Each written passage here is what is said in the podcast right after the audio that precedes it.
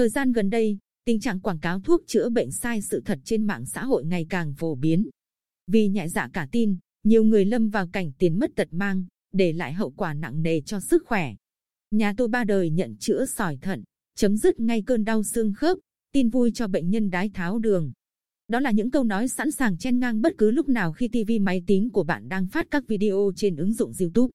Nhiều người rất bực mình khi bị tra tấn bởi đủ các loại quảng cáo thuốc gia truyền, dù trước đó không hề tìm kiếm thông tin về lĩnh vực này. Nhà có hai con nhỏ thích xem các phim hoạt hình và chương trình nhạc thiếu nhi, nên gia đình chị Quy, ở phường Gành Giáng thành phố Quy Nhơn, thường mở YouTube trên TV mỗi ngày cho con xem.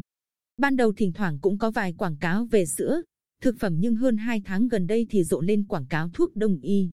Một video nhạc thiếu nhi chưa đầy 5 phút mà 2 đến 3 lần bị quảng cáo làm phiền.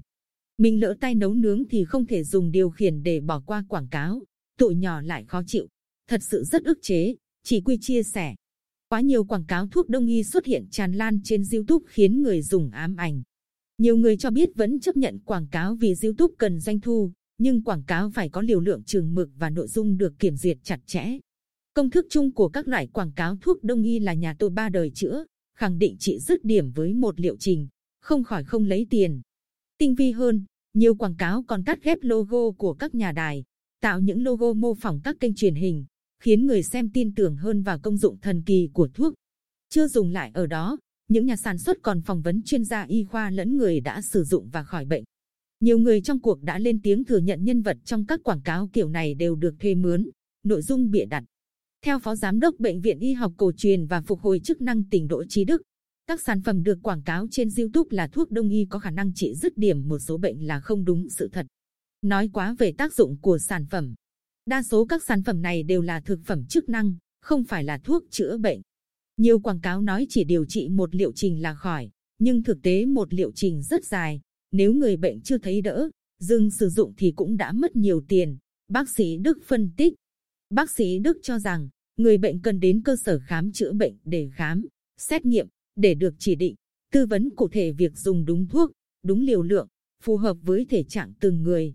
Mua thuốc trên mạng dễ gặp phải tình trạng tiền mất tật mang, không có ai chịu trách nhiệm về sản phẩm.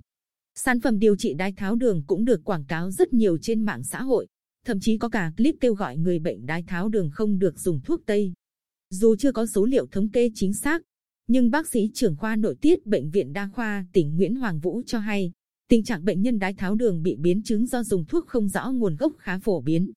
Bệnh nhân đang điều trị thì bỏ thuốc Tây, chuyển sang thuốc đông y mua trên mạng, đến khi đưa vào viện trở lại thì đã hôn mê, biến chứng suy gan, thận.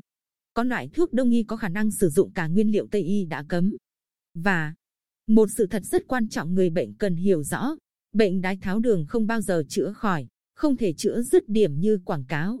Bác sĩ Vũ khẳng định.